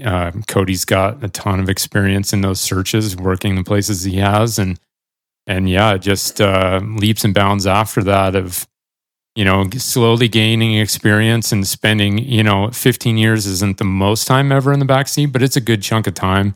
And slowly gaining that experience over time, and then just trying to match the training to what actually happens as much as possible. So, yeah, that's always been one of my big gripes about training academies and just training in general is like, we teach guys to say all these words. Flashlight, radio, tool, when they're done putting on their turnouts. When they don't have a flashlight, they don't have a radio, and they're not holding a tool. Live fire layout's another one. It's like, these are actions that we're taking, not words we're saying. So I tell guys all the time, words have meaning. Words have, if you're checking for overhead obstructions when you throw a ladder, don't be looking at your boots when you're doing it. Actually look up. If you're doing a live fire layout call out, actually do that. Then turn around and tell the person behind you what you saw. We harp on that all the time. Like, if you have tools, use them. If you're wearing a flashlight and you're coming to one of our trainings, if you got a flashlight, use it. If you bring a tick with you, guess what? You get to use it, because we want you using those things that you're going to use in real life. Don't put my fire out, right? Oh shit. That's a horrible one. The way we train is crazy. And the smoke machine is like, I think it's a game changer. I really do. And I think if your department's not using theatrical smoke, you need to really change that. You need to go to the training division and get one, because the quickest way to add a semi, we all know that it acts different, right? But it's going to add a obscured visual aspect to your training, especially with search, where it's not like blacking out, right? Your next best option, if you don't have it, get a hold of BA shields and get one of their smoked out shields that you can put on, so you can still see a little bit like you would in a fire, but it's going to obscure it somewhat. But putting your hood over and all this kind of stuff, it's just not going to do what we want it to do. And again, the call out, you know, the live fire layout, this is not, I always say, your mindless mantra for a successful force. You force the door, you scream live fire layout, you go and chug a beer. Like, that's how you do it, man. Yeah. High five in the front yard. Yeah, right. Yeah, I think the land of make-believe like that kills us sometimes. I think like what you're saying with the flashlight and stuff is, because like if you don't turn your flashlight on when you're training all the time, guess what you're not going to do when you go to the call? You're not going to turn it on. You know, it's just another example. I've done it myself. Like, you get off the rig and I get in the house and I'm like, my freaking flashlight isn't on. And you reach down, it's fucking dark in here. You know? Yeah, exactly. Help. We watch it at our search training. They come in, you know, in groups, in their search group, and if they don't have flashlights on, and we can see them that they clearly have flashlights attached to them, we'll say it, you know, out loud in there as instructors, turn your flashlights on. Yeah. And all of a sudden it's all, and this beacon of light comes on. And we all know, yeah, sometimes your light gets obscured. But if we're not turning it on the exterior as part of our process, once we go in, we don't know if we're obscured by the smoke. We don't know if that's refracting off poorly or positively till we get in there. Then turn it off. Don't do the opposite, because you'll get into your training groove and I'm not turning my damn light on. Yeah. Yeah. That's exactly what will happen. Yeah. So we got into search pretty good. We got into forcible entry pretty good. I'm looking down the list here, and I kind of am going to skip around because I want to tie into that. I want to talk about Firefighter Rescue Survey with you. Okay. So how did that come about? Where was that from? Obviously, this ties directly into search, and we use the numbers from Firefighter Rescue Survey at nauseum in our search class that we give, because what we do and we tell people in the beginning of our search class, we're up here and we're going to give you facts, not opinions. We're not going to come up here and tell you how we think you should search, or how we think you should write SOPs, or what we think you should do on anything. We're going to come up here and tell you what the numbers say you should do. What you choose to do with factual numbers and infallible sciences like math is up to you. Yeah. Yeah. So I'm probably going to get the years wrong, maybe, but somewhere around 2014. It's okay, the internet will fix it for you. Yeah, right. 2014, 15, I started kind of wondering, like, how many people do we rescue every year? And so I started looking for that information. And I think this was in preparation of doing the FireX talk. You know, there's like a YouTube video you can watch that I did this FireX talk thing. I think it was in preparation for that. I started trying to get into these numbers and found, you know, the U.S. Fire Administration and these other places where some numbers were, and I could, you know, I could find how many people died in toaster fires every year, but I couldn't find how many people got rescued. I was like, surely somebody's got to have this information. And at that time, firefighterrescues.com, which was Kurt Isaacson's site that, you know, he posted rescues too. Andrew Broussard posted rescues too. And that was just news clippings, right? Or stuff you Google search, and at least we were knowing, and I ended up posting some to that. And I think there was a couple other guys involved with that too, but I don't exactly remember who everyone was, but it was basically like, do a Google search and see, oh yeah, somebody's getting rescued. Somebody got rescued here. And there's like, okay, well, we're saving somebody, you know, but it was just like, how do we not know as an American Fire Service how many people we were rescuing? And it just, I couldn't wrap my head around why we would not know that number or have any idea, really. We had no idea. And I don't know, maybe I wouldn't think I would get in trouble for this, but like, I kind of landed on the idea that like, well, there's not a ton of money in like saving people all the time, but there's a lot more money in selling safety and death and things like that. So like, maybe that's it. Like maybe, you know, it's like if we can make the job seem more dangerous than maybe the facts tell us, or we can say like, hey, you need this kind of, you know, appliance in your house because if you don't, you're going to die from a fire because this meant how many people died from fires. Like, I feel like there's probably a lot of money wrapped up in that. Maybe I'm wrong. But I was just like, I don't understand why we would not track how many people we rescued. Like that's why the fire department exists, is to save people from smoke and fire. And we have no idea how many people we rescue. So I started diving into those numbers and I was getting some information that I felt like was good. Where like, hey, this percentage of people are exiting the building when they get injured by a fire. It's like, okay, so like quite a few people are trying to escape the fire. Well, when they try to escape the fire, where are they going to go? They're going to go to probably whatever entrance they use most often in their house because they have the same scars that we've been talking about, right, with training. And I was like, okay, so there's like some good information here. Hey, half the people who die in structure fires every year die in a bedroom. Okay, so that means there's a lot of fires where people are in the bedroom. So I'm like, okay, this is pretty good information. And then that's right around the same time as I think the very first firemanship conference in Portland is when I met Justin McWilliams for the first time. And we started chatting about search. And yeah, Justin is so awesome with all that and always motivated. And we started talking about search stuff and everything. And then it was kind of, we were batting around this idea. And then Nick LaDine called me and was like, hey, I'm doing this thing with the NFPA, talking about search. You seem to be the person that's been looking at these numbers.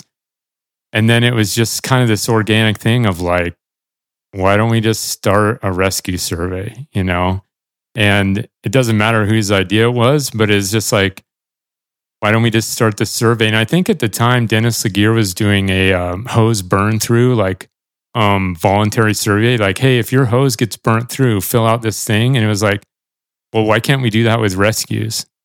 And so that's basically where it came from. Is like nobody knew how to do any of that, right? Like, and so we got these other people like Trent Morrison and Shane Thomas and these guys involved.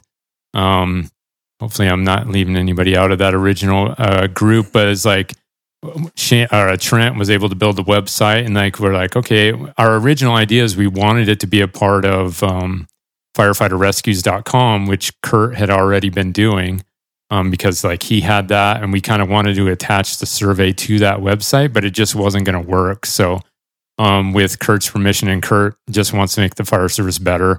Obviously we all know Kurt is awesome fire service leader, and we're like, hey, can we make this our own website? And he's like, absolutely. You know, he's in full support of that. So that's what we did. We made this survey into this website, and you know, it started getting some traction a little bit. And at the time, I was posting a lot, helping Cody with the Brothers in Battle Facebook page, and just, you know, putting a lot of stuff out there and be like, hey, we're doing this thing. If you got a rescue, even if it's an older one, like fill it out. And, you know, it was kind of the first head through the brick wall. And so it wasn't always an easy process.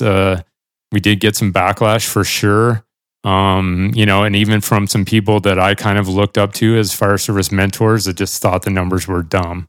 Like, we don't need this. It's not telling us anything. And even, yeah, I'm not going to tell that story, but, yeah, we just had some backlash for sure for a while, but we just kind of kept pushing in the fire service. Oh yeah. Yeah, exactly. Right. Shocking. Yeah. Yeah. It's unbelievable. But yeah, so we just kind of kept pushing it and it started gaining some steam. And then the first class, Justin and I taught a search class, the first class we ever taught together in St. Paul, Minnesota, which is over in Nick LaDine's area of the world. And Jeff Rothmeyer was in that class. I remember he was still working for St. Paul. I'm just finishing up reading his book, Mastering the Craft right now, which is awesome. But yeah, we taught that class, and I'm pretty sure that is the first time we used the numbers from the Firefighter Rescue Survey in a class, was that Fool's class in St. Paul. And even from that class, we had some people that jumped on board later on and been a part of the survey. So, yeah, it's just, it started very organically. I feel like I haven't been as involved in it the last few years because, you know, for me, I always felt like, you know, me crunching numbers is just, you already heard the math that was going on earlier in this podcast, right? Like, you know, yeah. So I think most of those numbers were right that I used to post. They seem to have held consistent, but like me trying to figure out percentages and stuff is just, I knew at some point it's going to have to be people that are better at this. And I always knew that it was going to be a bigger name in the fire service that was going to like push this thing to the level where it needed to be. And that person was definitely not me.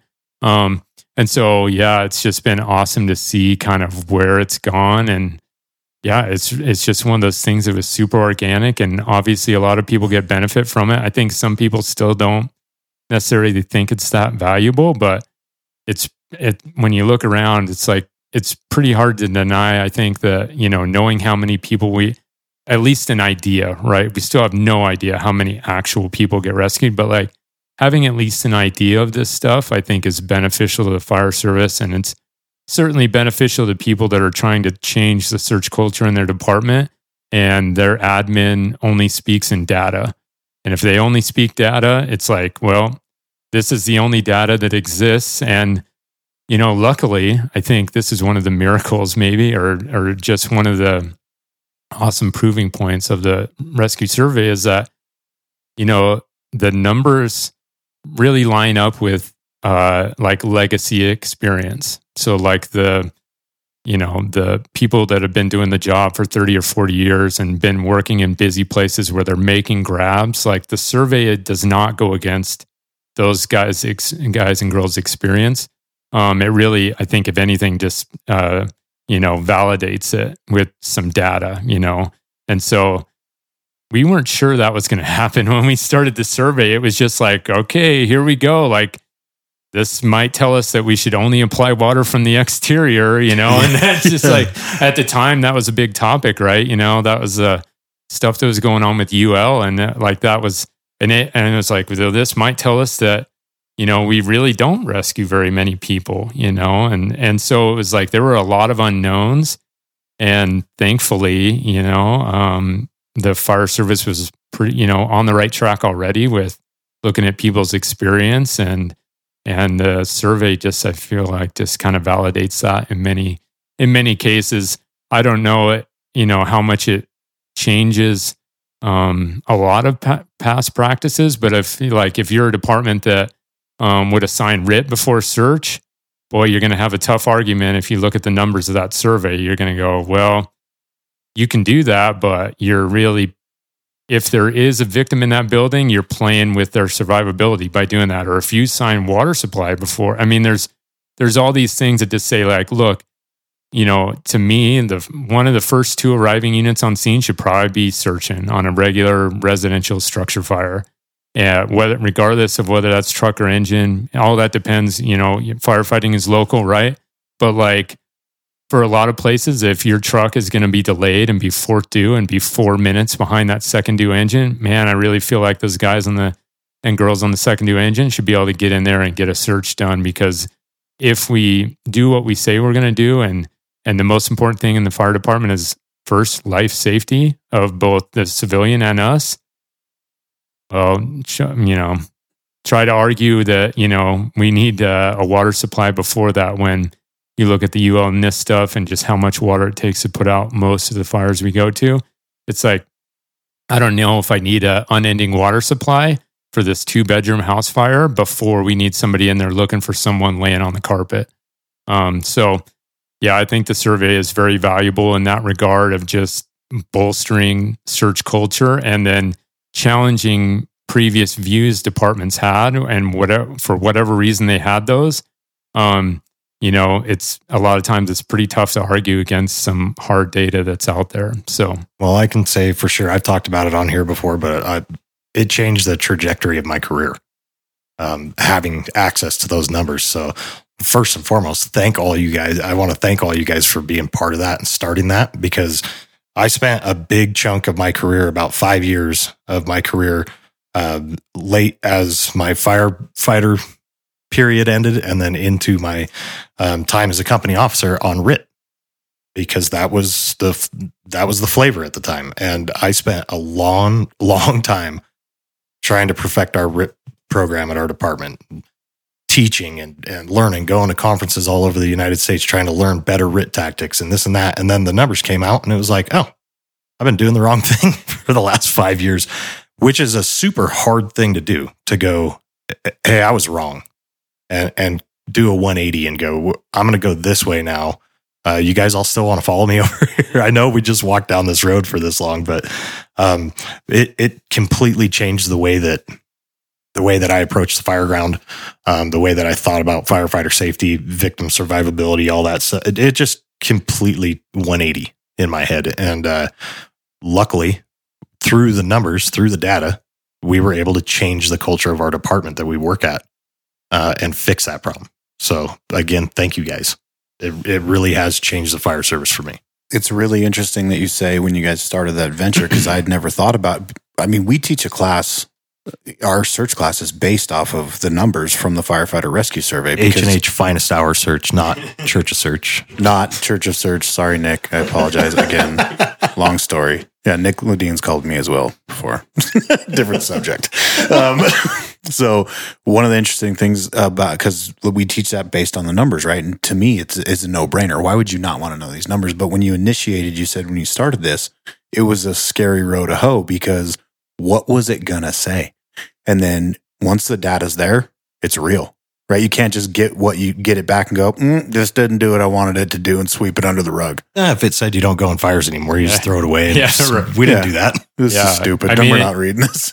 I mean, we obviously, we had our previous biases of the people who had the most experience, you know, my mentors that had the most experience searching, and we're like, well, this is what they say happens on fires. But yeah, it was still an unknown, you know, because it's a voluntary survey. So it's like, there was still that thing of like, I don't know how this is going to shake out, you know? And I feel the same way about that FireX talk. I think I watched it for like the first time this a couple years ago. I was teaching search for our new hire academy, and I get messages from people saying, hey, we play that video for our new hires or whatever in the academy. And I was like, well, I should probably do that too. And I sat in the back of the classroom and watched it. And the first thing I said was, man, I'm glad all that stuff turned out to be true. Yeah. You know, because it was like, there was a lot of like numbers and a lot of talking about water and where water should be applied and all this stuff. And I was just like, man, that could have gone really bad. It's aged well, luckily for me. But yeah, it could have not. And the rescue survey is the same way. It was like, you just took a chance. You're just like, why are we not doing this? And then just fucking go for it. And, you know, I feel the same way now about this stress inoculation stuff of like, the highest performing teams in the world are doing this. Why are we as the fire service not doing this? And then it just starts from there and you kind of dive in. And so, you know, that's how the rescue survey was. And luckily now that there's so many amazing people involved in it, that it just, I think it's going to keep going. And I mean, who knows what it looks like 5 years from now or 10 years from now, and yeah, what kind of change it has lasting on the fire service would be cool to see. You made some great points when you talked about if you want to change culture, right? It really has to come from the top because it's got to get greenlit. You know, and 10, 20 years ago, if you wanted to change culture, it was who could talk the loudest and beat their chest the hardest, right? Which there's some validity to that too. We'll get into that in another podcast. But if you can bring the numbers forward, right? If you can combine these UL studies, right? Because I took Kurt Isaacson, I'm sure you've taken the People Before Water, his new class that he's doing, and he talks about that UL numbers, 200 gallons is the average amount of water that we're using for the majority of structure fires that we're going to get full extinguishment. 200 gallons. Take the class, look it up, read the paperwork, it's there. The numbers are there. Not according to every operator I've ever met. Oh, yeah. Water supply. Not according to these training scars we built into the fire service along the way. And we get into this where now we've got this number where the average fire is getting put out with 200, complete extinguishment, 200 gallons of water. We've got the numbers from the Firefighter Rescue Survey.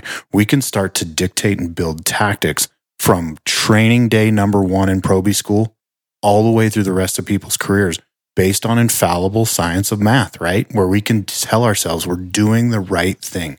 And if we get ourselves, and we talk about this in our class, if you do all the things right, based on the numbers, train yourself, be proficient at your skills. If you do all the things right, and we still find some dead people in there, bring them out or they don't make it, because that's a reality that I think a lot of us have lived through, you can go to bed at night, right? And if we keep telling ourselves that we need to set up RIT first and we need to get a water supply first and we don't really need to train on forcible entry all the time because you can just kick doors in and our mask up time sucks and yada, yada, yada, yada, yada.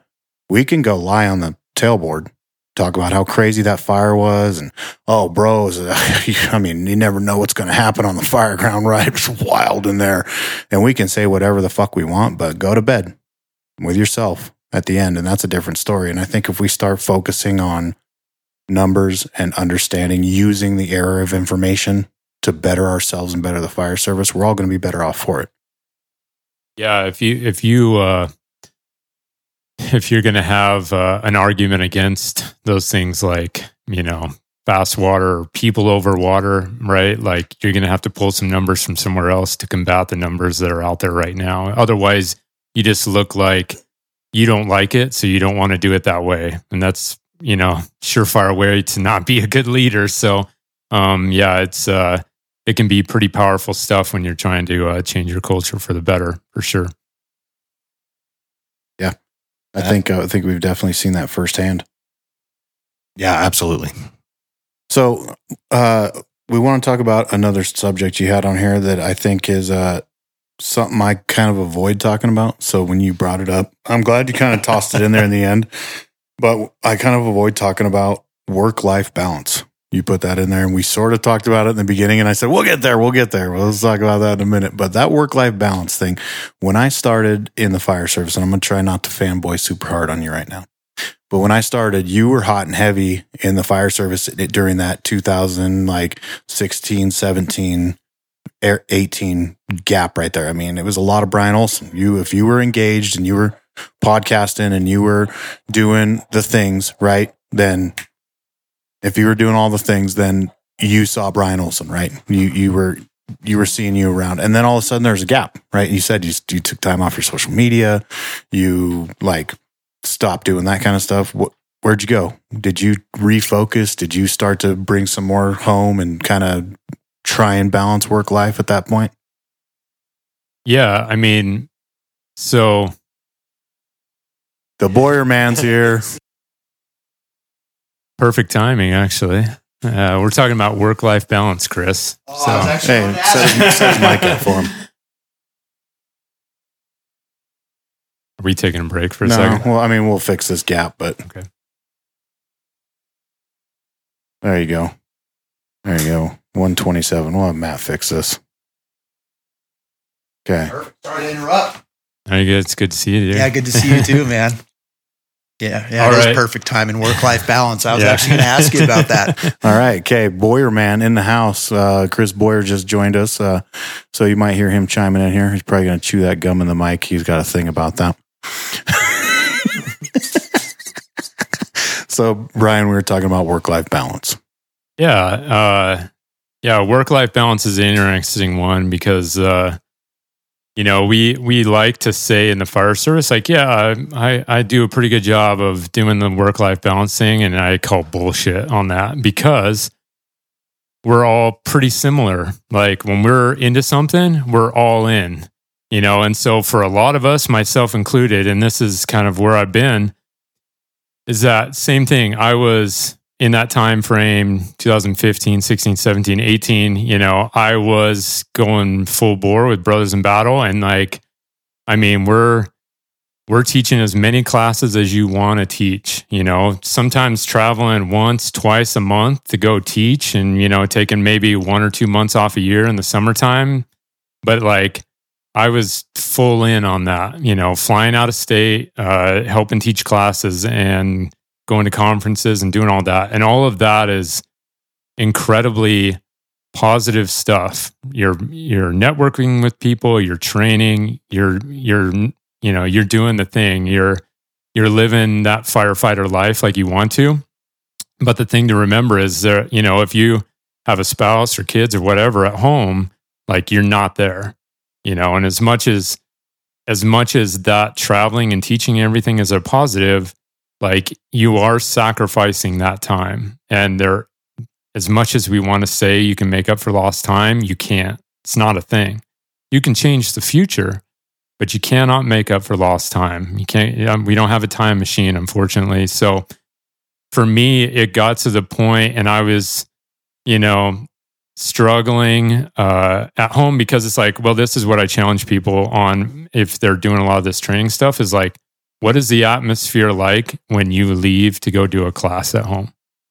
If there is friction there, guess what? You're already in it. You know what I mean? You're already in that space where it's becoming a sacrifice, right? For your family that maybe they didn't sign up for, you know? Because when my wife and I met, I was 19, she was 18. I was not a fireman, you know? I did not become a volunteer fireman until literally the first week my son was alive is the first week I started in the fire service. So my kids have only known that, but my wife, she hasn't, you know, I wasn't a fireman. I was a baseball player and then I was a dirt digger and that was it. So man, it went like this, up, down, up for her. Yeah, for sure. Lucky you pulled it out. Yeah. She thought she was going to the bigs. No, yeah. I don't think she did. But she was there. She was supportive, but and for me personally, I was, you know, that friction at home was really difficult because, again, like they'd say, so my son, Easton, he's 15. So by the time he's 18, just working a firefighter schedule alone, I will have been gone for like 7 years. 7 years of those 18 years. And that's a long ass time. If you put it in one chunk like that, 6 to 7 years, you're gone just because you're at work.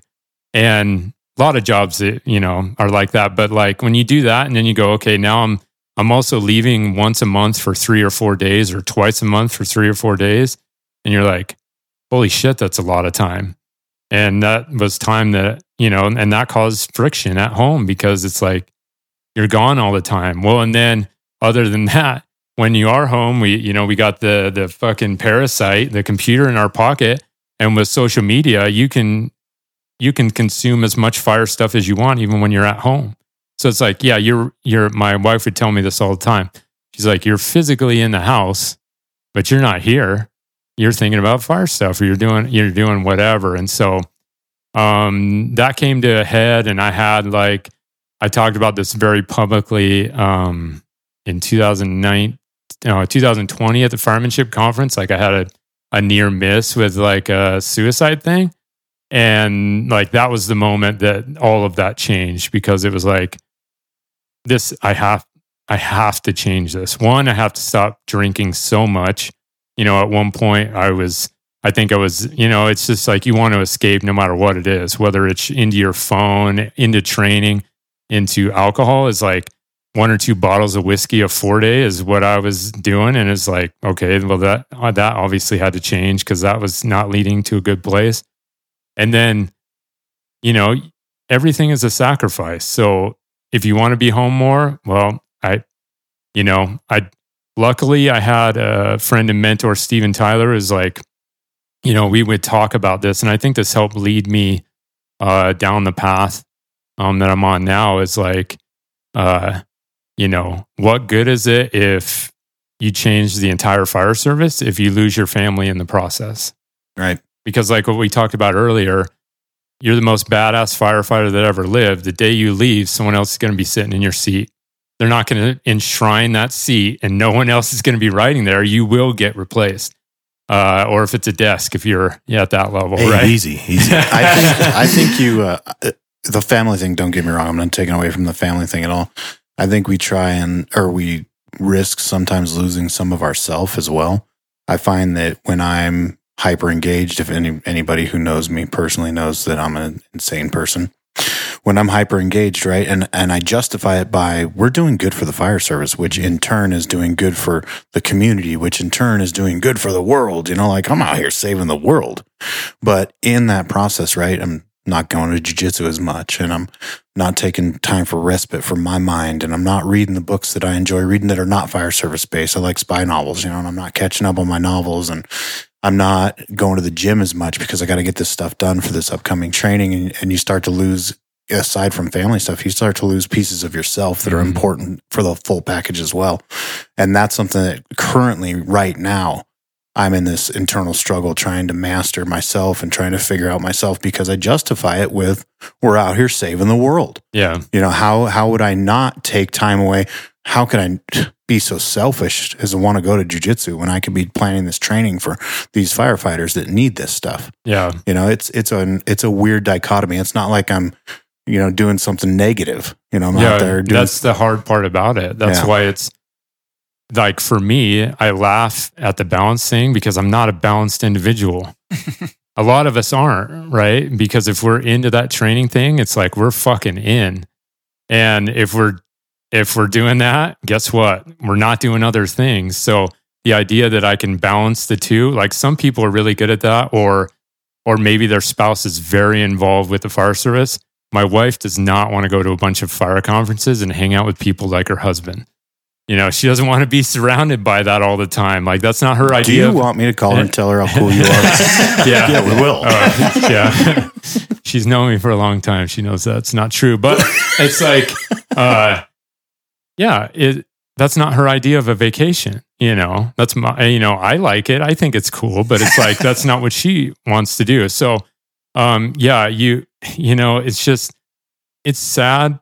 And Steven and I talked about this, right? It's sad when you see somebody who's like, very well known in the fire service and maybe because of that, it costs them something in their family, you know, and they don't have a good relationship with their kids or whatever. Like, I think, not to speak for Steven, but I, you know, people hound him about bringing the podcast back.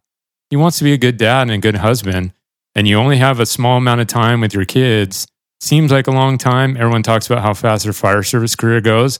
Well, you know, almost cut that in half. And that's how much time you have with your kids before they're out of the house.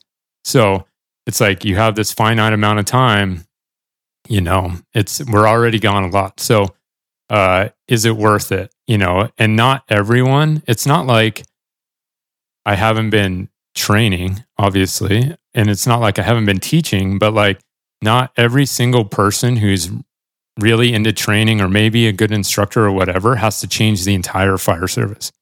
If we all, you know, focused on, because it's not that big of an ask for me to go and teach one day on my 4-day in my area, you know, where I don't have a travel day on each side of it or whatever. I can do that and it doesn't disrupt the family as much as being gone for 3 or 4 days at a time all the time. And I can have an impact on the area that I work. Part of my thing, I hate it when we say things like, you know, all you need is a suitcase and 50 miles and you're an expert, or you can't be a prophet in your own land. To me, I challenge that very much because it's like, okay, if you can't pass these things along to the people that are working with you. What is it about, like, if I'm trying to do that and it's not working, what is it about me and my delivery and my approach that is not being effective with the people around me? Because if I'm being honest, and they obviously know who I am and what I get to do and what I don't get to do and all of those things, like, what is it about me and the way I'm delivering it that they're not receptive to it? Versus just like, well, you know, fuck these guys, I'm going to go change somebody in the Midwest because they'll listen to me. You know, it's just like, well, why don't we turn that internally and be like, well, what is it about me that is maybe falling short that I can't get buy-in from the people that are closest around me? So to me, that's a challenge of like, okay, how do I do that? Because probably at the end of that road is something that's much more beneficial to me and the people I work with than me going and teaching on the other side of the country, you know, because that doesn't really have an effect on my fire department, except for some reason, you know, way more people in the United States know about Eagle Fire in Idaho than they should, you know, because it's like, you know, you get a guy with a podcast and a guy who posts stuff on social media and it's like, oh, you work for Eagle Fire. I'm like, how do you even know where Idaho is? You know? So it's like, but that's not really benefiting Eagle other than name recognition, which doesn't mean a whole lot, right? So taking all that stuff that you're going out there and then trying to do it internally is more beneficial, I think, for a lot of us. And it's like that idea of like, you want to change the world, like change your household, right? You want to change the fire department? Imagine if everyone in the fire department, instead of crisscrossing the country all the time, changed their own department, how much better off we would be. So that's a challenge to everyone out there that's doing that. And then, yeah, to me, now looking back on it, like it costs you a lot. If you go, okay, I'm out here teaching a lot, doing all these things, you basically get to a point where you can teach as much as you want to. There's people asking for it all the time. There's conferences all over the place and like, come here, come here, come here. Well, I've gotten really good at saying no to a lot of people. And, you know, it feels bad to do that. You know, I'm here today because Boyer wouldn't stop asking me about it, basically, you know? And that so, like we owe your wife. Yeah. And he's a smoke diver. And so then it's like, it's awkward, you know, when I ghost him. But it's like, you know, I've gotten really good at saying no. And sometimes that hurts because it's like, you feel like you're disappointing that person. But in my head, I just go, well, my kids are glad I'm here. My wife is probably glad I'm here. Probably. You know, probably. Yeah, probably. And yeah, so to me now, like, yeah, maybe it's cost me, you know, some friendships, probably not in a bad way, but like if what you do together with one of your firefighter buddies is teach all the time and then you stop teaching, well, that kind of, you know, things just change because it's like you don't live in the same state. And you're not seeing each other all the time at these classes. And so, yeah, that's tough because it's like, well, I had this friendship that was pretty close friendship. And then now we haven't talked for a while. Like that hurts. But at the same time, I look at the relationship I have with my kids and my wife now, and it's not perfect, but boy, is it a lot better than it was. And I was probably heading down a road where, you know, people in the fire service would be like, oh man, you've done a lot of awesome things. But then again, when it's all said and done, I walk out of the station, I'm going to stand there and be like, now what? You know, because my wife is gone, you know, my kids don't want to have a relationship with me because I didn't spend time with them when they were younger. And yeah, you can change the future, like I said, but you can't make up for that lost time. It's just not, we say that to ourselves to be like, yeah, because, you know, in a while I'll change it, I'll get better at it. And it's like, can't get it back. It doesn't work that way, at least in my mind. And so I'm very cutthroat with those types of things where it's like, if I've made this decision that I want to be there more for them, it's like, okay, I'm going to chop the head off this snake. And even though it's a good snake and it's nice, you know, it's like, it's got to go. And like, for me right now, the next level of that is like the social media thing. I'm feeling this build up to where like I have these other goals in mind that I want, things that I want to do that I've been talking about doing for a decade. And it's like, I don't think I'm ever going to do it if I don't get rid of the social media. And again, some people can balance that very well. I'm just not one of those people. So it's like, okay, like maybe it's got to go away, you know, maybe not permanently, but definitely for a long time. And I'm sure once I do it, yeah, I feel like I'm letting people down, because you do get positive affirmation of like, hey, this video is great, you know, all that good training stuff. But like, again, for personal growth and for me just being a better fireman, again, I'm going to be a better fireman if I'm more present in my life all the time. What's the one thing, the biggest thing right now that keeps me from being present in my life all the time is the phone, right? That's the thing. You guys know, everybody knows, like right now in most fire departments in the country, it would be a win for the crew if you could watch a movie in the recliners and no one got on their phone. Is that not true? I mean, maybe my fire department is different. It's not. But it's like that. We're at the point now with like the cell phones where like if we could all sit in the recliners and watch one movie together and not just have look across there and see every single person on their phone while the movie is still playing, that would be a cultural win for us feeling together as a unit, which is kind of sad and hilarious at the same time, you know? So it's like, okay, well, here we go once again. Like, how do I get to that point of like being more present as a firefighter in my normal life, being more present at home with my wife and kids, again, trying to get better at that, little steps at a time of just like, hey, I'm not going to get on my phone like after dinner. I mean, even if we're watching TV, like me and my wife are watching TV, at least we're watching TV together and we're not on our phones. So, you know, because I'm sure, again, the idea of like, oh, one person's on this side of the couch, one person's on this side of the couch, and we're both doing our thing on our phone. It's like, oh, shit. You know, is that the most ideal thing for us? And then the kids are doing whatever they're killing people online in Call of Duty or whatever my teenage boys are doing, you know?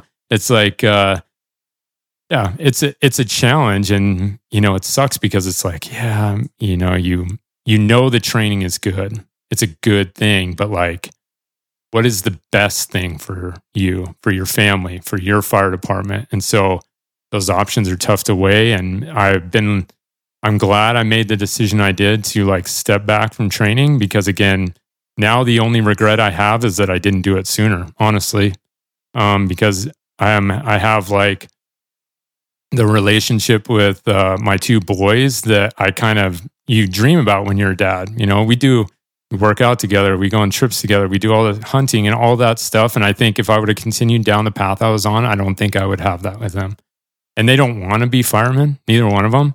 And that's okay. Like, you know, I'm fine with that.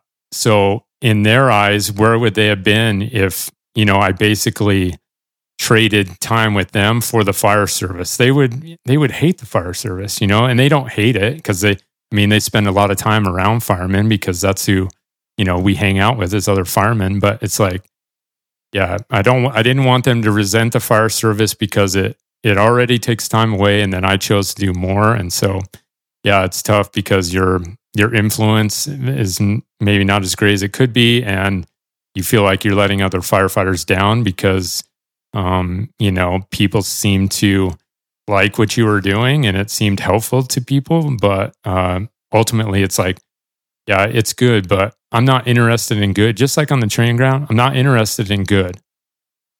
And I got to be that way in my life too. I'm not interested in a good life. I want the best life I can have. I want the best marriage I can have. I want the best relationship with my kids that I can have. I don't want a good one. Just like I don't want to force the door good. I want to be the fucking best at it. So for me, that's tough because it's like the fire service part is easy. It's easy to be into the job and it's easy to put everything you got into being better. It's been a much more difficult challenge for me to do that in my personal life. So I'm still climbing that hill, but yeah, when I put it in perspective like that to myself, I'm like, I don't really want to settle for half-ass on the fire ground. Why would I settle for it at home, you know? So, well, I'll tell you what, all the stuff that you have done for the fire service is greatly appreciated. And if anybody deserves a little bit of a break, it's you, buddy. So, yeah, I mean, yeah, I just like some self-reflection on it. I am proud of some of the things that have come up. To me, The if I could choose what, you know, people might remember about my career, it would be the invocations that I do, like for the firemanship conference and stuff like that. I mean, I wouldn't be a fireman without that part of my life, you know, without, you know, so it's like, those are the things that I think that's what I want to be. The lasting impact is what I do in those invocations. And I'm lucky in the opportunities I do get to do them.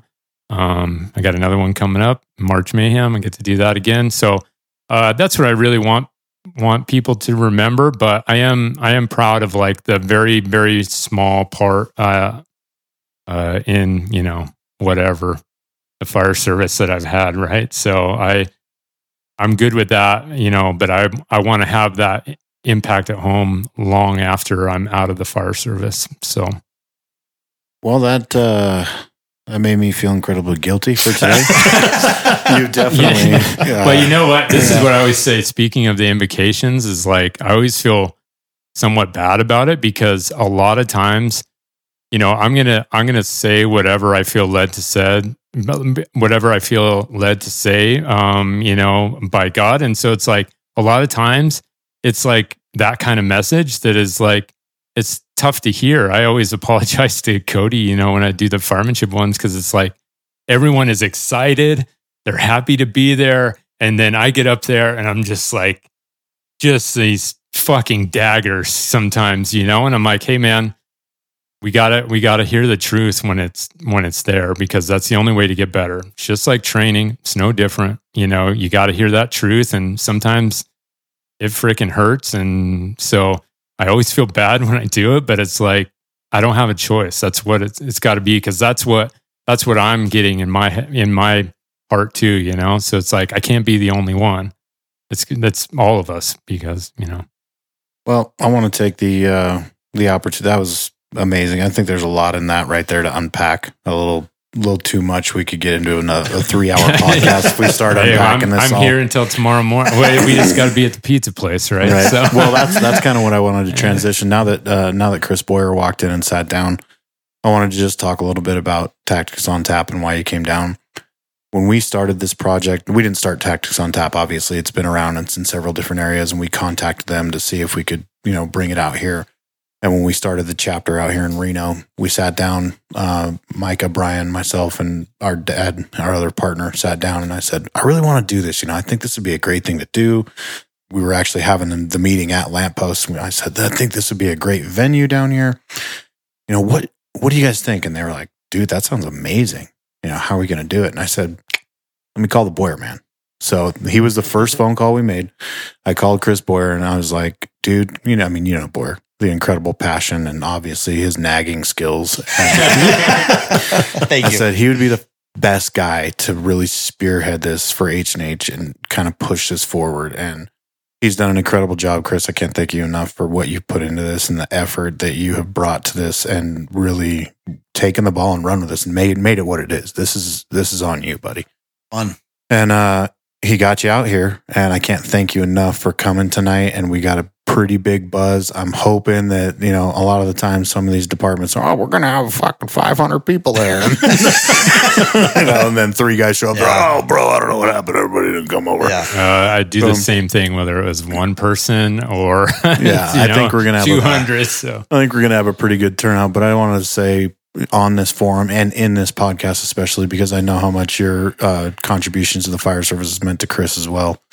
Thank you for coming down here and doing this for us. Yeah, absolutely, man. I mean, I don't know if you guys touched on it at the beginning, but you slept in your truck in Winnemucca last night in a Flying J parking lot to be here. And if that doesn't say passion and willing to, you know, come here and do this, and I just greatly appreciate it, man. You've been a pretty big influence on me since I came over from the wildland world in 2018. And so this is just an honor to finally meet you. And you know, you are still making an impact. You may not be getting on an airplane and flying places and teaching conferences, but you are still making a giant impact. And while you're still able to kind of achieve more of a work-life balance. So it's pretty cool to see kind of that transition to you, you know, in your life, and that things are going well. And I just can't thank you enough. And this is pretty cool. It's humbling to have you here. That's my pleasure. It might say passion. I don't know if it says intelligence, but Winnemucca is a great place. I didn't mean that.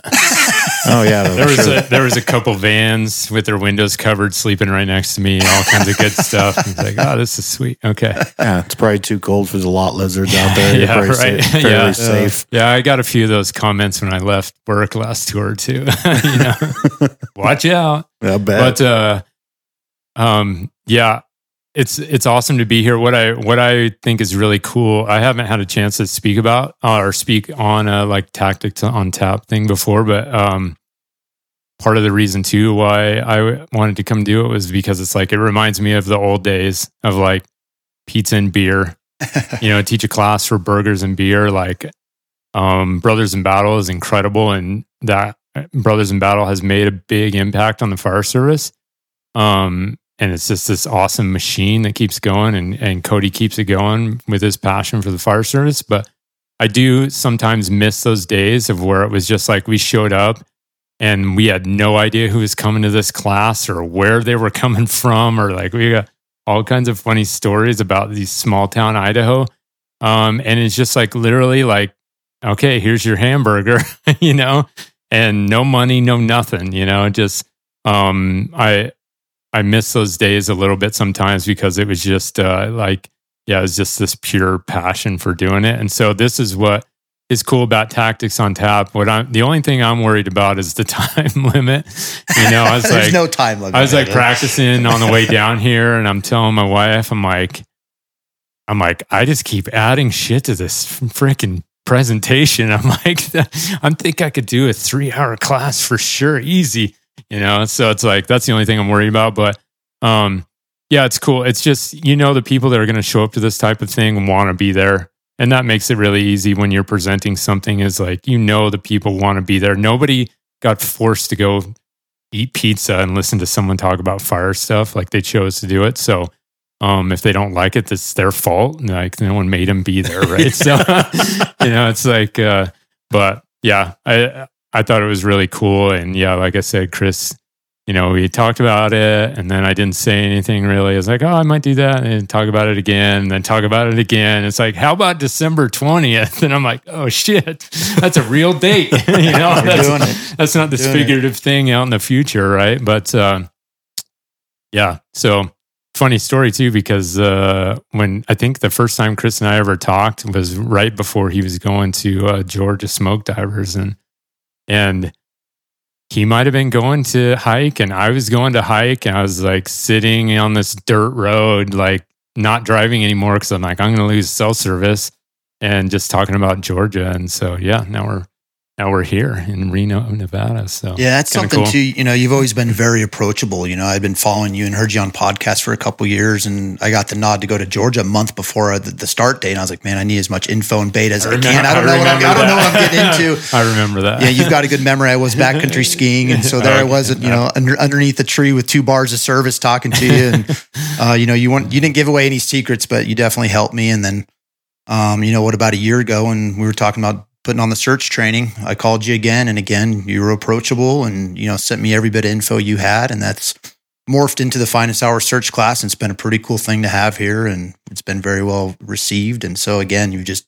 go in and, you know, and then you drove down through kind of shit weather last night, slept in your truck to do this, and so you've always been there, never asked for anything in return. I want to be clear to the listeners out there. We offered to get him a room in Winnemucca.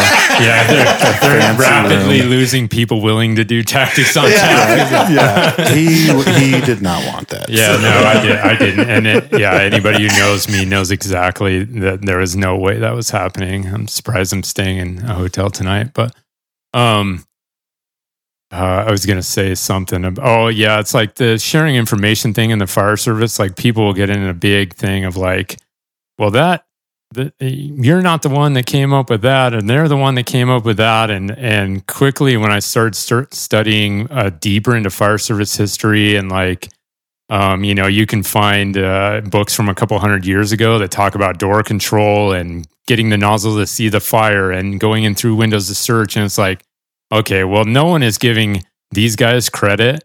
And so it's like that nothing new under the sun idea. And so it's just like, that's what's awesome about search, I think, across the country is with search, there aren't very many people out there that are like, that is my thing that I made up, you know, you need to give me credit. You just don't see that, which is probably why there's been such a, you know, transformation, I think, at least from what you can see, right? Traveling and on social media and stuff like that, of like the fire service changing is the people who are really involved in search are people that are doing it because they're passionate about the job and nothing else. So they don't care. I tell people all the time, like, I'll give you the whole PowerPoint. And not only do I not want you to give me credit, I don't want it because if something's wrong, I want them coming after you and not coming after me.